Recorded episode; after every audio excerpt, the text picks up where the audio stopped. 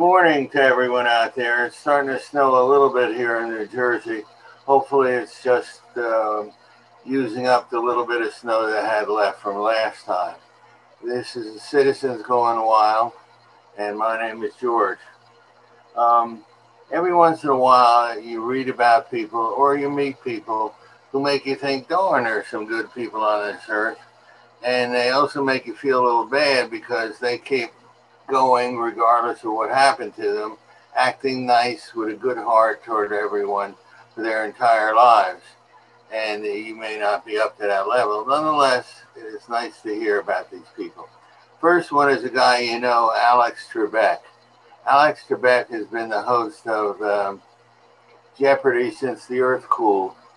And uh, he was known for dressing in a nice way. Uh, he always dressed up uh, none of this modern sloppiness for him. Anyway, he passed away and he left behind a lot of nice suits, jackets, ties, shoes, all sorts of stuff. And uh, his children thought one way to honor him was to give away all of this stuff to a group that basically helps people who've been down and are now trying to get up again. People who are released from prison, for example, people who have been unemployed for a long time people who've had problems with drugs from time to time.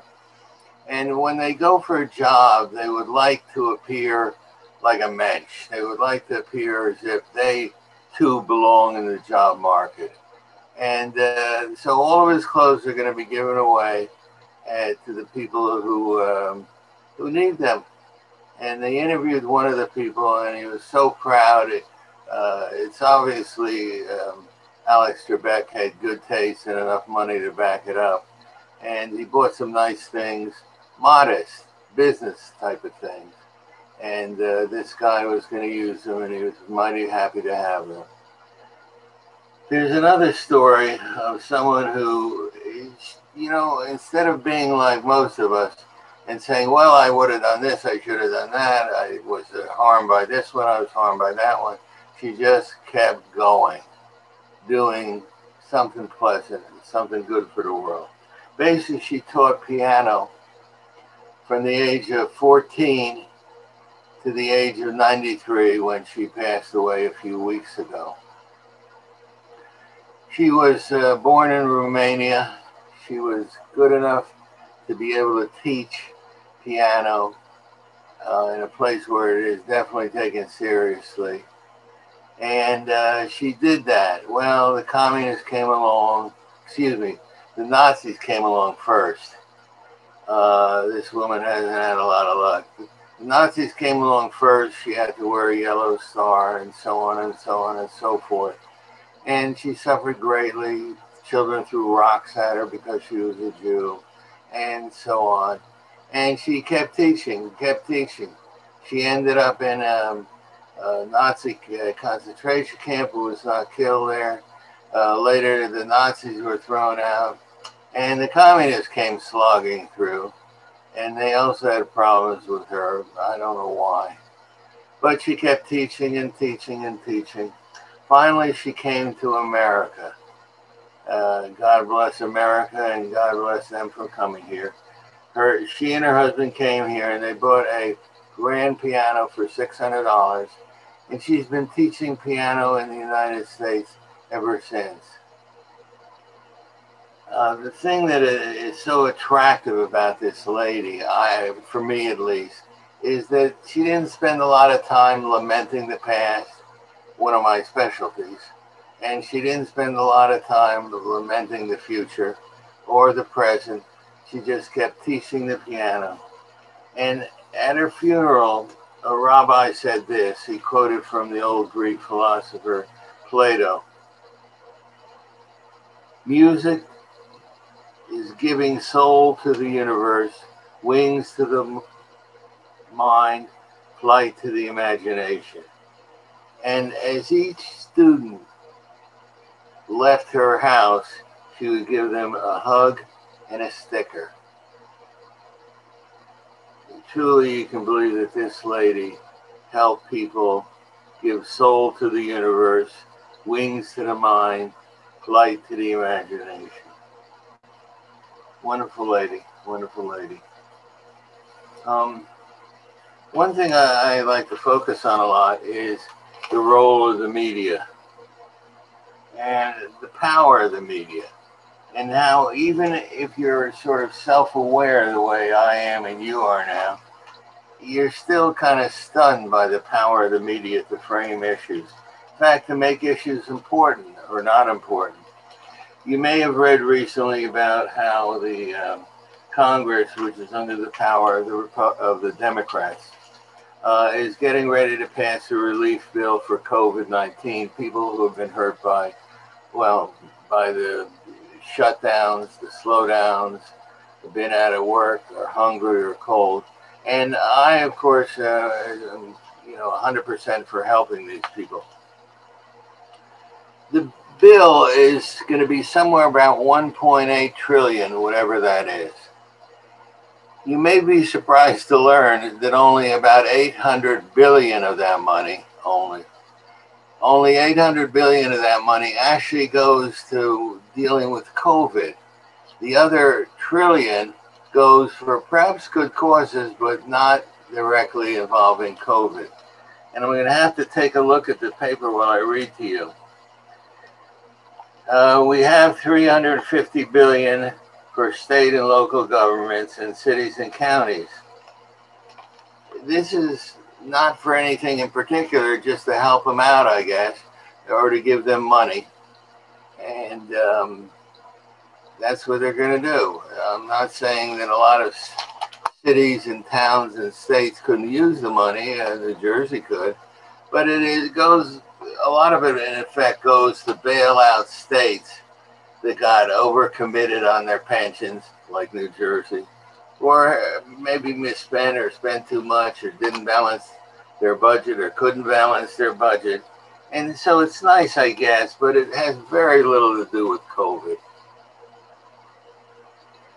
There's uh, 86 billion to rescue 185 pension plans. Okay, that's a nice thing too, but it has very little to do with COVID. Perhaps more importantly, there is no pressure on the states to reform anything. For example, there are many states that need bailing out because they're overcommitted. That is, they don't have enough money to pay the pensions that they promise public workers, mainly police. And uh, I guess it's nice to bail them out, but it has very little to do with COVID. And you didn't know that, did you? Because we don't look at the power of the media. The media says COVID, COVID, COVID, COVID, and we say, all right, COVID, seems like a lot of money, but it's for a good thing. It's fighting against the, the uh, results of the COVID epidemic. Here's something else $129 billion. Surely that's real money. It goes to second elementary and secondary schools. For what? Well, I guess to help them out. Uh, I don't know what they'll do. Buy um, better um, air conditioning or venting systems, perhaps perhaps not. Um, by the way, you don't have to reopen to get this money. They just ship it out the door. You don't even have to reopen. Higher education gets 40 billion. How can we get the cost of colleges down if every time the colleges get in trouble, we give them more money? Uh, I'm all for helping out people who owe a ton of money. I have a child as one of them, but we also should be trying to force them to do something to reduce costs. For example, uh, there are a lot of colleges that have uh, nearly 100 or 100 people working in their diversity section. I don't know what they do all day long, but at any rate, why not take that money uh, they're both um, University of Michigan and Ohio State. That's right, University of Michigan. Spend around $10 million on the people who work in the Department of Diversity. Well, why not take that and make it into scholarships? That, that, that to me that makes sense. If there's a poor kid sweating away in the ghetto and he wants to go to college, give him money so he can go to college. How does paying this guy over here or this gal over there uh, $125,000 a year, which is common for diversity experts, paying them money to do what? To do what? To go to meetings, international meetings, national meetings. It just, it's like the common sense element of our brains have fallen out, and maybe they're covered by snow. Um, anyway, they're going to give them $40 billion so they don't have to make any reforms. Uh, the colleges lately have basically become enemies of free speech. Couldn't we at least ask them if they'd like to widen the amount of free speech on their colleges? Maybe put pressure on them. You can't get this billion or you can't get that billion unless you allow some free speech and some differences of opinion because we think that has something to do with whether people learn or not. Uh, let's see what else we have here. Um, some of this I like, and this is the problem with the Wall Street Journal. They're a little too dogmatic for me. For example, there's a $35 billion to pump up subsidies to defray Obamacare premiums.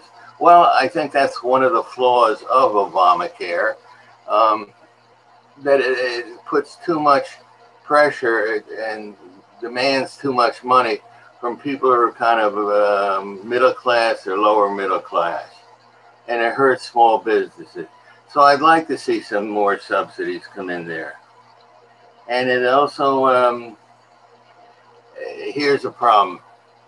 We have almost covered everyone in this country for medical care. Um, there are 14 states that have refused to put in Medicaid in their state. Now, Medicaid is a program that takes from the federal government and from the state government, and it gets money from both. But with Medicaid, under the new, uh, I don't want to say this if you don't like them, but Obamacare plan, they only have to pay 10% of the cost.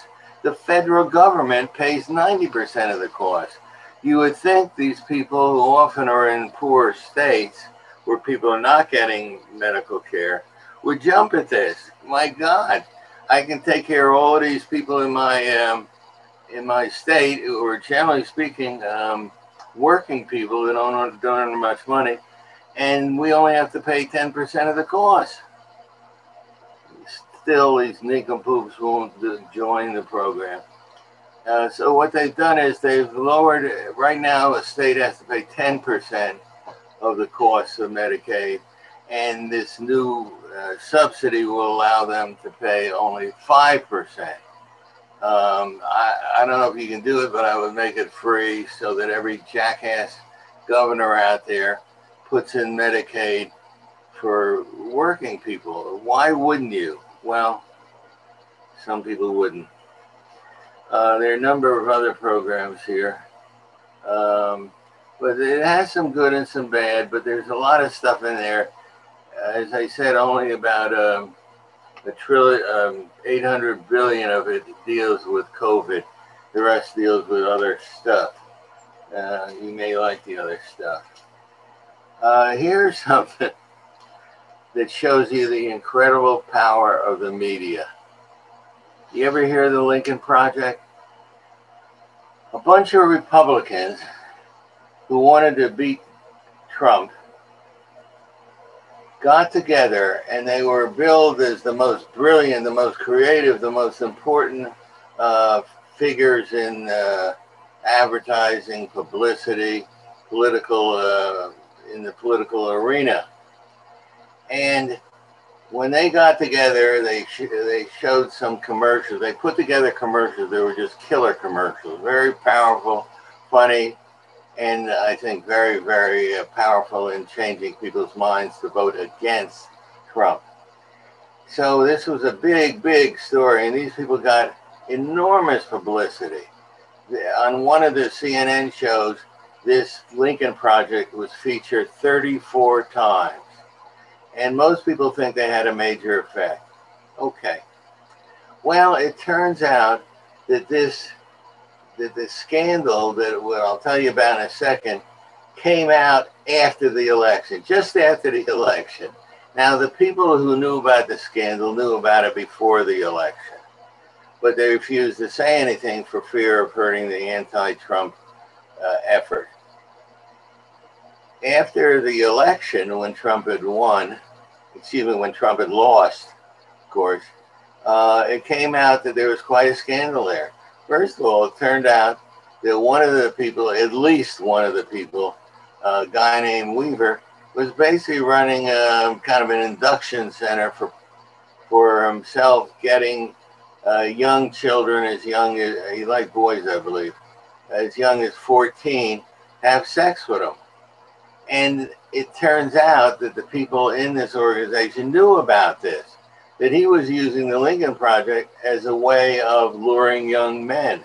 He would say, Are you interested in politics? Oh, yeah, well, we might have a job for you here Of course, we'll want to have drinks and wine before that. And he would get very salacious, and his messages were obvious as hell that he was using the Lincoln Project to uh, bring in young young men that he could have sex with. Uh, everyone in the organization denies they knew about it. They did something else. It turns out, we think, we don't know the exact numbers. It turns out that about 50%, at least 50% of the money that was brought in by the Lincoln Project, and they brought in around $90 million by people who wanted to defeat Trump, went into the pockets of the people who were making up the advertisements. And there are further rumors that some of them bought vacation homes. I mean, there must be millions of millions of dollars and more millions going into the pockets of these people who are the directors of the program. And people knew about this, but they refused to say anything about it, and it didn't appear in the media. And basically, if it doesn't appear in the media, it's as if it doesn't exist. It doesn't matter what's going on. The same thing, by the way, has happened with the COVID release program the people just summarize it, don't go into the details, and don't tell people that only about 800 billion, only 800 billion, 800 billion really goes for COVID, um, to fight COVID and the results of having the COVID uh, pandemic. That a trillion dollars goes elsewhere. You might like where it goes, but the, the media has a very, very specific agenda 92% of the media, I just made that number up, 92% of the media is basically on the left, from liberal to hardcore, uh, I would guess, communist. Um, and they only report certain things. And basically, if it doesn't get in the media, it's as if it never ever existed. So, uh, oh, and another thing that's happened is there doesn't seem to be any follow up people are trying to nag the media to get involved with the follow up and find out who got what. But so far, that hasn't happened. Uh, I just want to, you know, a, a, lot of people are always concerned that Israel gets money from the United States, and they do. Well, what the hell have they done for us? A lot, a lot, a lot they basically pioneered or invented the whole unmanned aerial vehicle field. Um, they, the uh, UAVs, as they're called, are used to track targets, to check out situations. They're armed and can actually knock out our enemy without our risking the pilot. We're very big on those, and that whole field was pioneered by Israel. And uh, of course, the United States has a large number, a big fleet of made in Israel uh, UAVs. If you hear words like pioneer or hunter, they were invented in Israel. And that's mighty good stuff. They also invented an air to air missile. Now, if you've ever seen a movie about fighting in the air, You know, the trick is to survive and to win, you want to get in back of the plane in front of you so you can shoot at them, and then your rocket goes up their tailbite height and uh, cleans out the whole area. Um, the Israelis have invented a missile that works whether you're in back or the side or the front or anywhere. The missile will find you. And that's mighty good stuff. I like the idea of living American pilots and dead enemy pilots. They have something else. Nowadays, one of the popular ways of defending yourself is to build a bunker, a large concrete structure, usually concrete, that is basically impenetrable to anything less than a, a heavy bomb or an atomic bomb. At any rate, uh, the individual infantryman doesn't have any weapons or didn't have any weapons so he can knock out the bunker. And of course, this costs American lives and limbs. Well, the Israelis have invented a bunker buster that an individual infantryman can carry with them. So they don't have to call in a plane, they don't have to call in a helicopter. The individual infantryman can knock out the bunker. And that's mighty good news and you'd be mighty interested if you were an infantryman.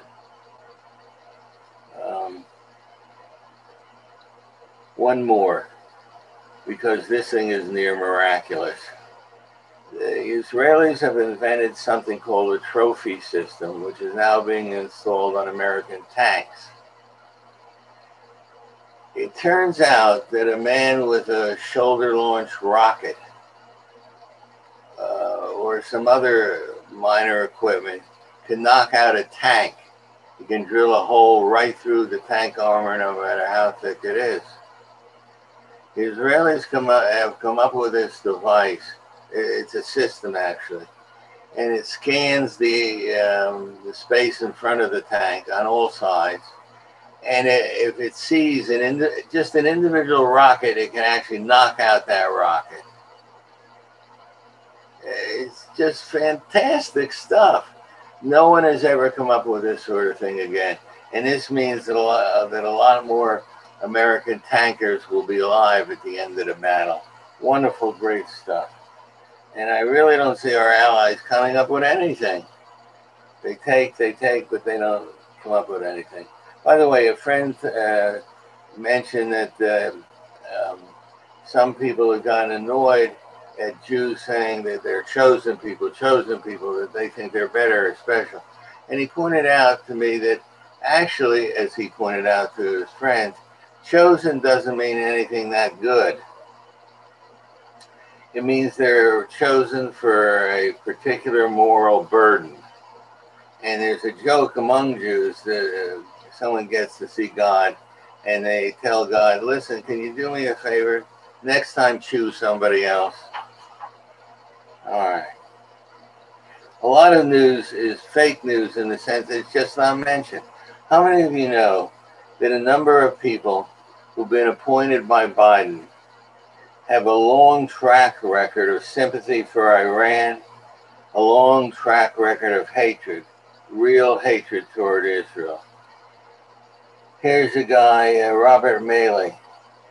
He is a long-standing anti-Israel activist he has promoted the BDS movement. The BDS movement is meant to boycott and destroy the economy of Israel, basically to commit genocide uh, against the Jews who live in Israel and to wipe out the country. They have other people here on the executive board of the Muslim Brotherhood linked Students for Justice in Palestine. The Muslim Brotherhood is the original terrorist organization of the entire Middle East and BDS is their local campus based arm. He supported both of those, and uh, now he's going to play a role in intelligence gathering about the Middle East. Uh, Biden administration, for reasons that are not clear to me at all, has decided to just love the Palestinians to death here. They resumed funding UNRWA the Palestinians, by the way, have their own personal refugee agency at the United Nations. All the other refugees are in Pile A, and the Palestinians have their own refugee agency. And they count as refugees everyone who's related to anyone who left Israel in 1948. Someone asked, why the hell are we so enthusiastic about resuming aid to the Palestinians? They um, are not our friends. They do not wish us well. They wish us dead. They are not Democrats. They are authoritarian and fascist. They are not part of the West. They believe that uh, non Muslims are the most vile of created beings. They support terrorism. They honor terrorists. They're anti Semite. Why the hell are we so crazy? Is Biden so crazy about them? I'm not. By the way, um, you know the National Guardsmen that are guarding uh, Washington, D.C. now? Well, they come from a variety of states. Uh, some of them come from Chicago. Governor Pritzker said he was sending 500 National Guard troops to fight the dark forces of racism. I, don't know what army he was in, but I didn't I don't think that the National Guard is equipped to fight the dark forces of racism.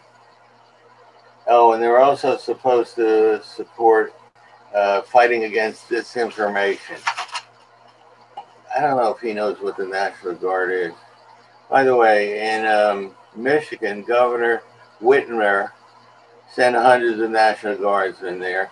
Meanwhile, back in Michigan, there's endless killing, murdering in one incident in Flint, a 57 year old woman was killed.